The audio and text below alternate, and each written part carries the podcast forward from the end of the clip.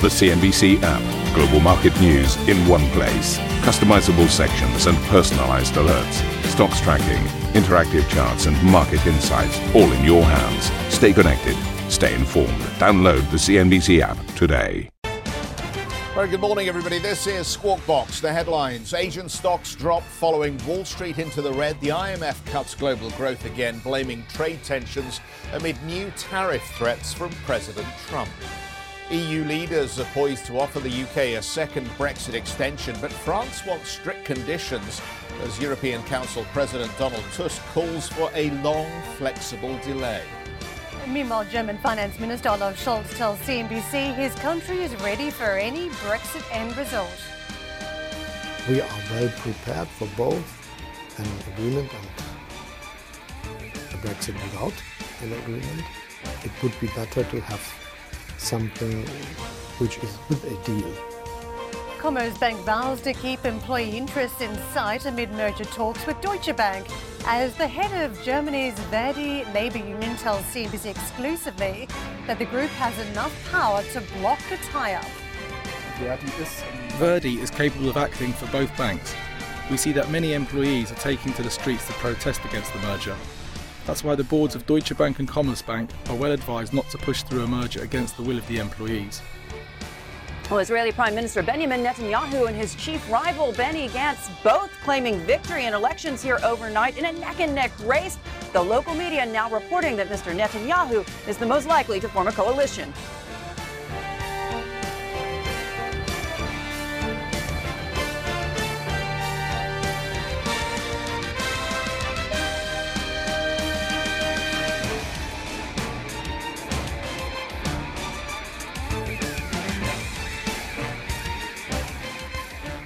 Start the show talking about growth as the IMF has cut its 2019 growth outlook yet again. In its third downgrade since October, the fund said it expects the world economy to grow by 3.3% this year, down from an earlier forecast of 3.5%, and warned of the risk of further cuts to its outlook. The IMF said global growth is slowing more than expected, and a steeper downturn could call for coordinated stimulus measures. Speaking to our US colleagues, IMF chief economist Geeta Gopinath pointed to the impact of ongoing trade tensions.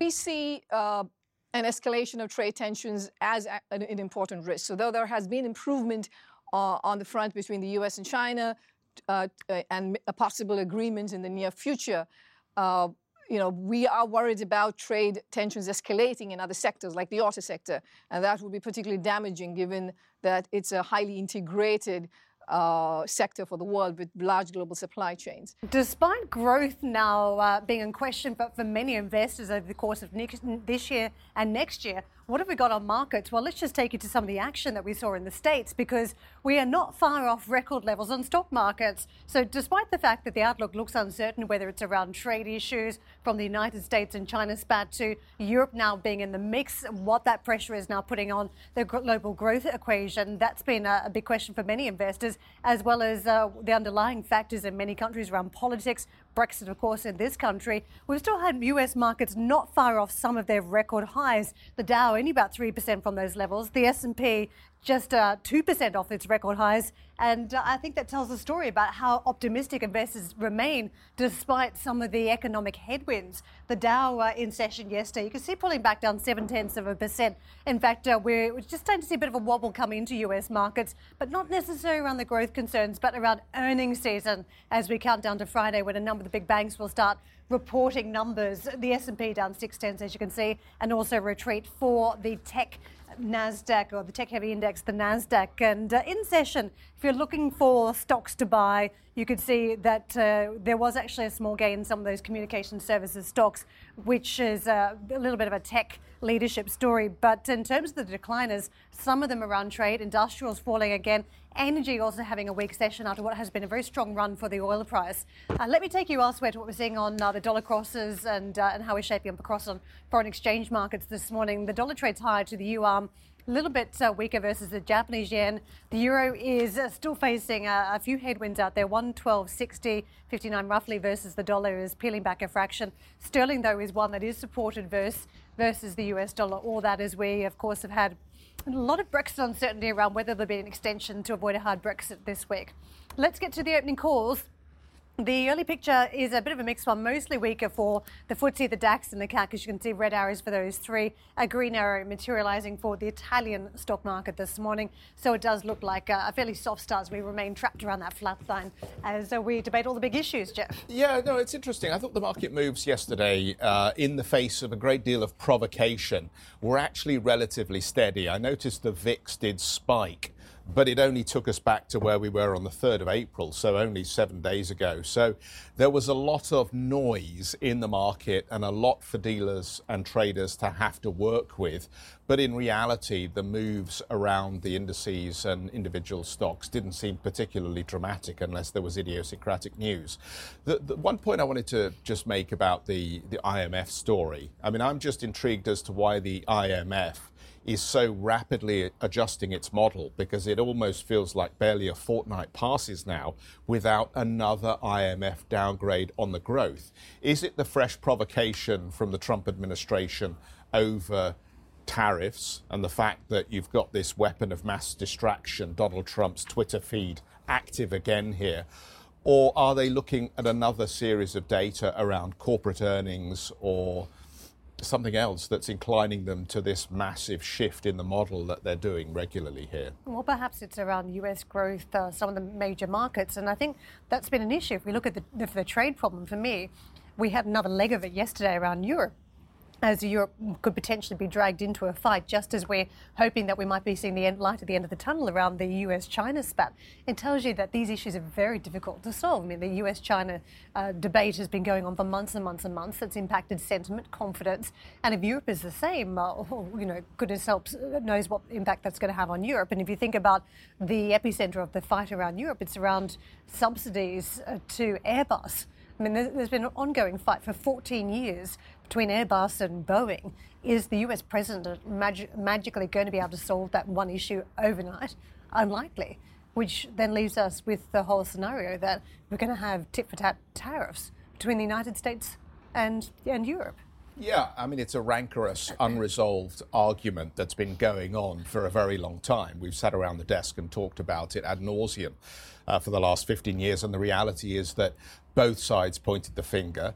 Uh, both stories, Boeing and Airbus subsidies, went to the WTO, and neither side accepts the outcome of the WTO findings at this point. So even as uh, President Trump is out there saying the subsidies have got to stop, the view from Europe is actually you have done as many uh, things as we have done with Airbus or with Boeing.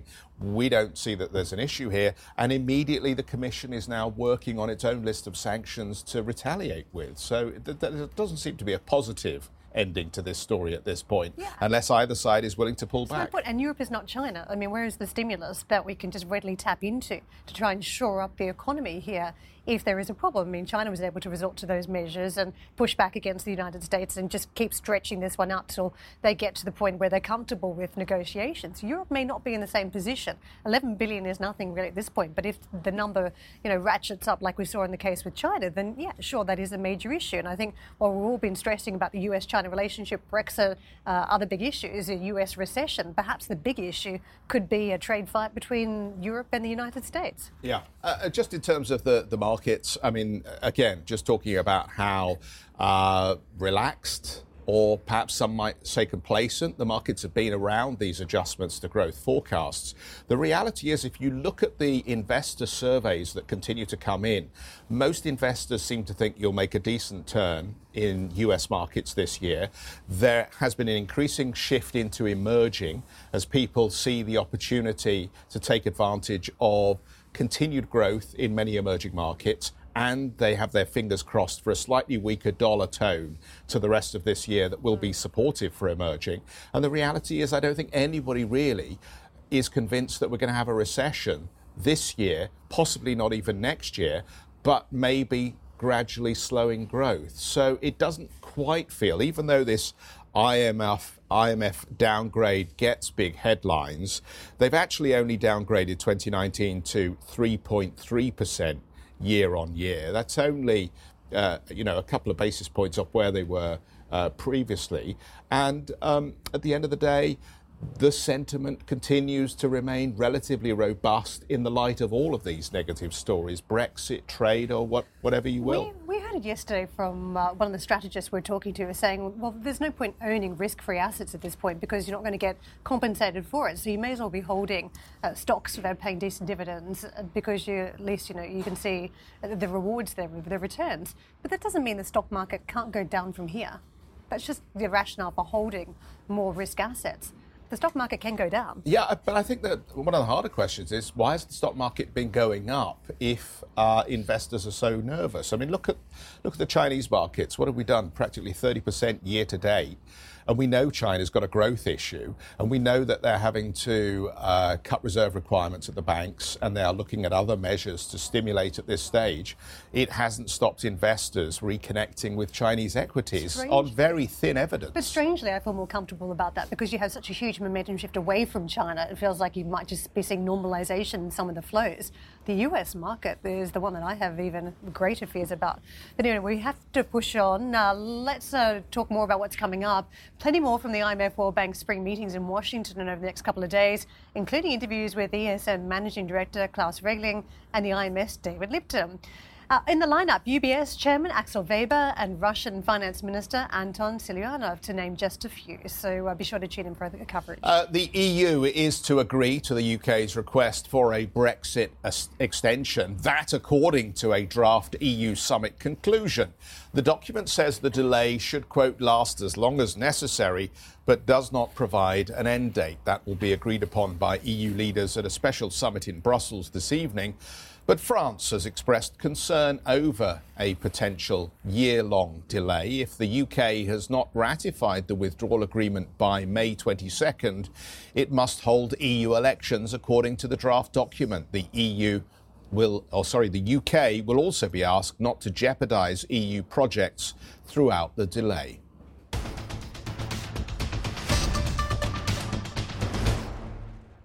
German Finance Minister Olaf Scholz has told CNBC that he welcomes Brexit talks between the UK government and the opposition Labour Party. Speaking in an interview, he added that a no deal is unlikely. At least someone has confidence that those talks could go somewhere. Let's get to Annette for more. Annette, weighing with the German view. yeah, well, he's inc- he's actually quite optimistic that there will be uh, eventually an agreement in uh, the UK Parliament between, uh, yeah, of course, both parties, and perhaps that comes uh, because here in Germany, we're used to have a grand coalition, like a coalition between the two biggest parties, and they have sort of a tradition to agree on also uh, difficult matters. And that's why Olaf Scholz told me yesterday in Berlin, um, in an exclusive interview ahead of the IMF meeting, that he thinks uh, eventually they will agree on that deal by Theresa May. Take a listen of what he said exactly. I'm still confident that there will be. Um majority in the parliament for agreeing to the um, treaty between the European Union and uh, the United Kingdom. And I'm really happy that now there started a debate between majority and uh, minority, between Tories and Labour in the British Parliament, uh, coming from a tradition of having a bipartisan uh, agreement tradition in, in, in, Germany, I'd say this should happen in questions of national importance. And uh, so it would be very good for the United Kingdom, it would be um, good for the citizens of the United Kingdom and for all of us in Europe if we could get an agreement between the European Union and, uh, and the UK. Would you support any reopening of that deal which Theresa May has with the European Union? Because there are some MPs in uh, the UK calling for such a reopening. The main question now is uh, to get an agreement within the parliament. Um, and we are all following these debates. And um, I'm still a big fan of the tradition of pragmatism in Great Britain. Uh, this was for centuries something which was relevant for the parliament as well. And I'm sure that this tradition will be uh, the basis for a solution. Okay. Um, do you think that Brexit uncertainty in general is already weighing on economic activity on the continent, on mainland Europe? So far, we cannot see that there is uh, a big impact on the economic development in Europe uh, coming from the ongoing debate about Brexit. Um, we are well prepared for both an agreement and a Brexit without an agreement. But um, anyone knows that it would be better to have something which is with a deal. And uh, so we are still hoping for an outcome that makes this feasible. So even though Germany is not in favor of reopening a deal, I think one, it's fair to say that Germany is also not in favor at all of the UK crashing out of the eurozone uh, of uh, Europe, I should say, because clearly the repercussions for Germany as the biggest economy here on the continent would be enormous, uh, immense, especially not only for Germany but also to, uh, for the, the, the eastern partners of Germany. Um, so essentially, I think Germany will uh, very much support Theresa May in her ongoing uh, um, negotiations with the EU, and perhaps not be as a hardliner as France seems to be. With that, back to you. Annette, let me pick up on that. And great interview, by the way. Um, excellent to have that first on. Um, the situation between Germany and France, re Brexit, what does this disagreement signal to you? We know there's a new leader coming in Germany at some point.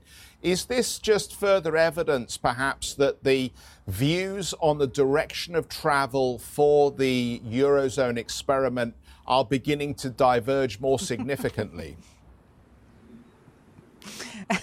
I love you say the Eurozone experiment. I guess perhaps one could argue that while Emmanuel Macron uh, wants to push Eurozone or Europe uh, integration a lot faster, uh, Germany is again kind of putting the foot on the on the brake here because um, clearly it's not too popular also inside Germany to have like a big push towards European integration, um, and that's perhaps what we see currently that there is yeah as you were saying and some sort of yeah disagreement between France and Germany. But overall, I guess they will always uh, show us the display of harmony because clearly the axe, the Franco German axe, so to say, is super important also going forward. But clearly, there will be a lot of political posturing uh, ahead of that European election because it it's in their national interest also to have, for example, the France want the commission, the Germans also want it somehow, but perhaps not. You know, I think we'll never get over these national uh, egos in a way uh, when it comes to the European project. Back to you. Excellent. Annette, thank you so much. We'll catch up with you uh, a little bit later on for, for more on that story. I mean, what an intriguing situation. This sort of three in the bed um, that we've got with uh, France, the UK, and Germany. And clearly, there, you know, the UK is being tiresome. Let, let's face it. There are so many strategic blunders that, that have been made here that we've got to this point so long after the referendum, and we still don't have a clear plan uh, and Parliament isn't really helping with this situation. But extraordinary how it's beginning to be a little divisive among the key core Eurozone members. It feels very un British what's taking place, but I thought yesterday it was uh, quite stunning having Donald Tusk come out with his letter and effectively saying, uh, you know, don't be influenced by negative emotions, let's just treat the UK with the highest respect and uh, there's no need uh, to uh, make them feel humiliated at any stage during the difficult process. I think the UK, uh, the Brit- Brits are doing enough to create enough humiliation here anyway without having the European heap more on top of them. And I think what we just saw in the interview, this respectful conversation about the Brexit process taking place there in Germany between our reporter and uh, Olaf Scholz, yeah, just highlighting nice to, to the sort tone. Of calmer heads prevail for right. a change instead of the vitriol that we've become used to around this conversation. Anyway, if you want to catch more from our interview with the German Finance Minister Olaf uh, Scholz, uh, we will have uh, an extensive version played tomorrow here on Squawk Box. Uh, speaking to CNBC in an exclusive uh, Barclays CEO, Jes Staley played down Brexit related market volatility but predicted a rally if a deal is secured. Is remarkable given how profound the decision of Brexit will be one way or another, how little volatility there have actually been in the financial markets, being currency or being rates, uh, uh, tied to Brexit. Uh, now, let's see if if there is a negotiated deal and it's a soft Brexit, my own view is you'll see quite a rally in a number of the financial markets. But um, there is a lot of fatigue. I think it is a challenge to the political institutions across the UK, and hopefully they can come to a, a resolution that everybody wants, which is a which is a soft deal um, uh, uh, rather than a crash out of the European Union. Jes Staley. Well, on the economic calendar today, we have industrial production data from France, Italy, and the UK, alongside the February read of UK GDP, which is forecast to pick up year on year, but fall to zero on a monthly basis. The ECB is expected to stay dovish in its latest policy decision, while Fed minutes will shed some light on the committee's guidance ruling out a rate hike this year. And US bank CEOs face lawmakers on Capitol Hill in a review of systemically important banks 10 years after the financial crisis. We're going to take the break. We'll be back in just a moment. We need to catch up on the latest from Israel. The two leaders uh, in this uh, major election race, both claiming victory. But how are the polls starting to tell the story? We'll cross live to Tel Aviv when we come back. And if you just can't get enough of Squawk Box, be sure to tune into our very own podcast.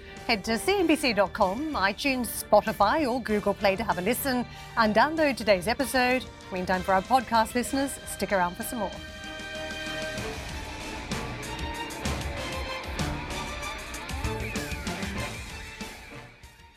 Both major party leaders have claimed victory in Israeli elections, but current Prime Minister Benjamin Netanyahu appears on track for a fifth term. Let's get out to Hadley in Tel Aviv for more here. And yet, Hadley, I think both leaders said that they thought they'd won in the polling. Are we getting a clearer sense now of how this is run?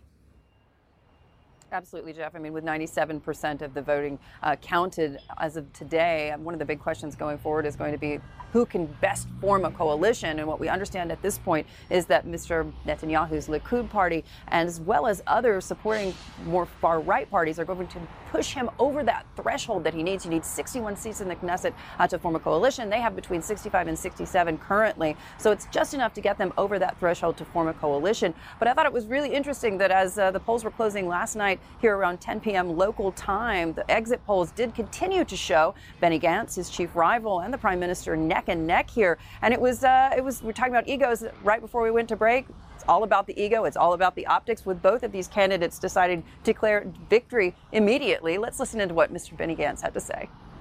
It's a historic event. Actually, it never happened in Israel before. And we'll take it from here. It's just the first night. We'll see the real results. I'm sure and confident that we can do it. We'll continue not to be done, of course, Prime Minister, Prime Minister Benjamin Netanyahu essentially doing the same. Uh, but it was interesting uh, to take a look at the voting. It seems as if the Likud party were the ones to pick up seats in Benny Gantz's hometown and uh, in Mr. Netanyahu's hometown. It seems as if the Blue and White Party, Benny Gantz's party, was the one to pick up seats there as well. But let's listen into what the Prime Minister had to say overnight. It is a night of colossal victory. I am very moved that the people of Israel put their trust in me again for the fifth time. He's calling it a night of colossal victory, maybe more like a, a, night of clinging to power. Now, by July, that would make the prime minister the longest serving prime minister in the history of this country. This, of course, is off the back of continued U.S. support. We even saw yesterday on Capitol Hill a hearing where Mike Pompeo, the Secretary of State, was really refusing to commit when it comes to the future of U.S. foreign policy with regards to Israel. There were a lot of questions uh, that he was taking, not just on what's happening with the Golan Heights, but also what's going to happen in the West Bank, whether he's going to continue to support uh, the prime minister's moves uh, in that space, as well as this elusive uh, peace plan that has been uh, much discussed that should be coming from the White House, should be coming uh, from the president's son in law, Jared Kushner. Still no details on that, but it seems that if Mr. Pompeo yesterday in testimony on Capitol Hill was uh, alluding to the fact that we could see it very shortly and that events could move very quickly once this election uh, result is decided. Thank you for listening to Squawk Box Europe Express. For more market moving news, you can head to CNBC.com. Or join us again on the show with Geoff Cutmore, Steve Sedgwick, and Karen Tso, weekdays on CNBC.